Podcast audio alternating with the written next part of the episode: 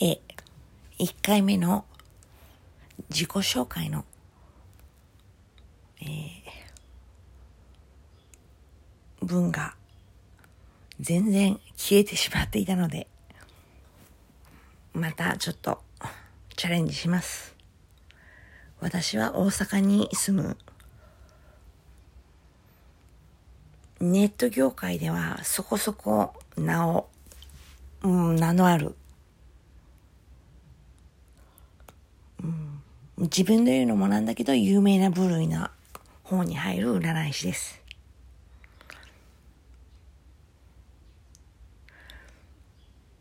全国にフランチャイズ店っていうか、フランチャイズ展開する千里眼という占いプロダクションの京都の方で看板占い師をやりやらせていただいてますとともに、えー、チャットサイトやメールサイトで、う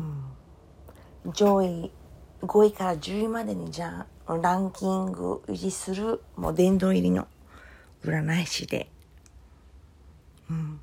熱血なんですね私の占いはすごく。熱いんですね。だから、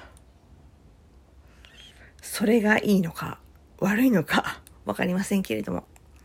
お客様から熱い指示をいただきまして、うん、おかげさまで楽しく働かせていただいております。えー、そんな私が近頃すごく感じる令和のカップルの彼女のあり方。ここにちょっと物申したいんです。今時の20代、30代前半、もう年は関係ないかな。40でも50でもだけど、うん。令和に入ってから女性はすごく弱くなりましたね。男性に対してうん、依存心が強くなったし、すごく顔色を見てビクビクして行動するようになった。もう彼の一喜一憂で、一喜一憂ではない。一挙一動に一喜一憂してしまうし、今時って、LINE とか、うん、まあメールはあまり使わないけれども、文字でのやりとりが主流じゃないですか。で、男性は結構その文字でのやりとりって苦手だと思うんですよね。女性にとってはね、一日一回のその文字のやりとりがすごくコミュニケーションの上、上でね、重要な役割を果たしているんですけれども、男性からしたら、あの、別に用事もないのに、うん、定期的に連絡をし合うっていうのは、ねえ、なんか、最初のうちは良くても、うん、どんどんなんか、後回しになってきますよね。めんどくさくなっちゃうというか。彼女のことが嫌いとかじゃなくて、あんまりこう、連絡ちまめな男性ってあんまりいないと思うし、逆に、LINE でスタンプとか絵文字とかもめめっちゃ使ってきても、もうキラッキラのギラギラに手こる男性っていうのもどうなのと思いますから。うん。やっぱり、私はね、もう、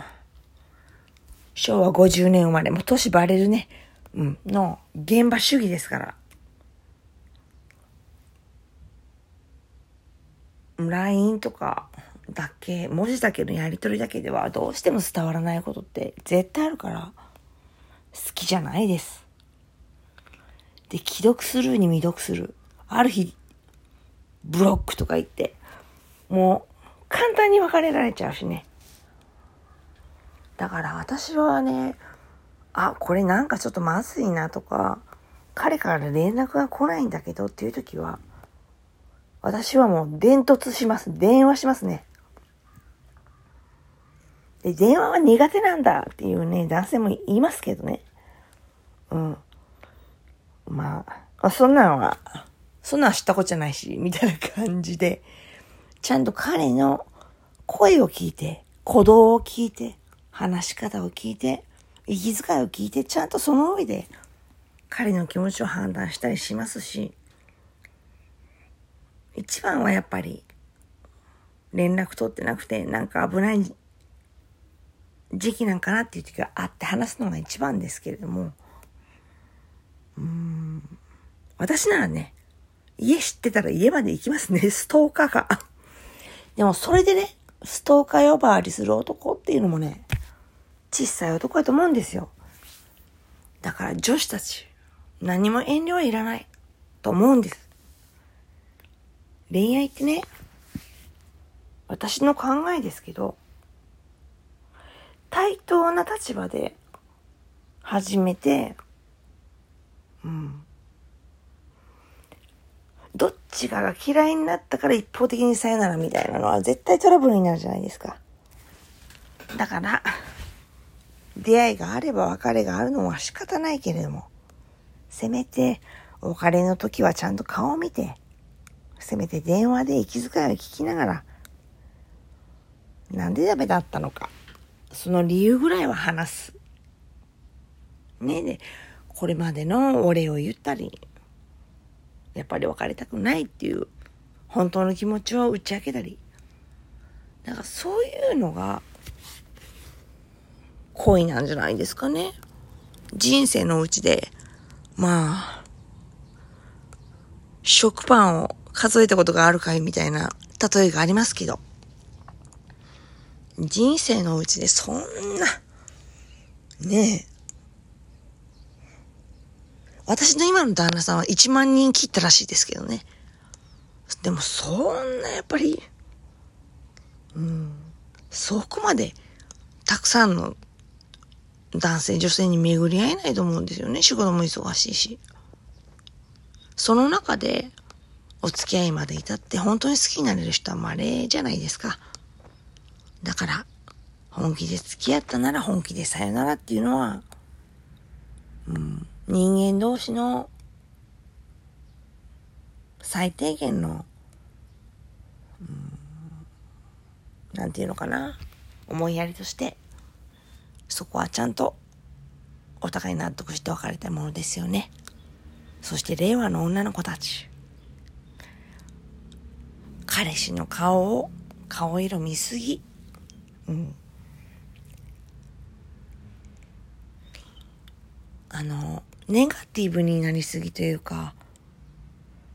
卑屈になっちゃう傾向がとても高いなっていうのは、今現場で占いしていても感じます。なんでそんなに気を使うのっていうぐらい。それはもう、まるで昭和の女みたいですよ。もう演歌の中の女みたい。あなた、私が死んだら、泣いてくれますか？重いみたいな感じに私にはと思えるんですよね。うん今の50代とか、もうバブル期の女の人とかっていうのは逆にすごい強くて、もう男性を顎で使ってあんた呼ばわりして散々貢がせてますがうまくいってますよね。女性が強い方が、うん、尻に敷いてる方が家庭もうまくいくって言いますし、うん。男は、そうですね、包容力だけど、女にもやっぱ包容力って大事ですよ。だからね、変に彼に気を使いすぎない。顔色見てビクビクしない。多少連絡がなくなったとしても、一週間とかね。で、それを私はお客さんに相談されたら、いや、今電話してみたらいいで、いいんじゃないですかって言うんですけど、それでもし、思いって嫌われたらどうしたらいいですかって聞かれるんですよ。まあ、そうなるとね、そんなことで思いっていうね、貸す。捨ててもらったらいいんじゃないですかって。もう捨てるべきやと思うけどって。私ははっきり言っちゃうけどね。うん。だってそうでしょう。ん、これからもっといろんなことを背負っていかなきゃいけないのに、女性の気持ち背負え、背負えない？男。ダメダメと思いますからね。うん。でもね、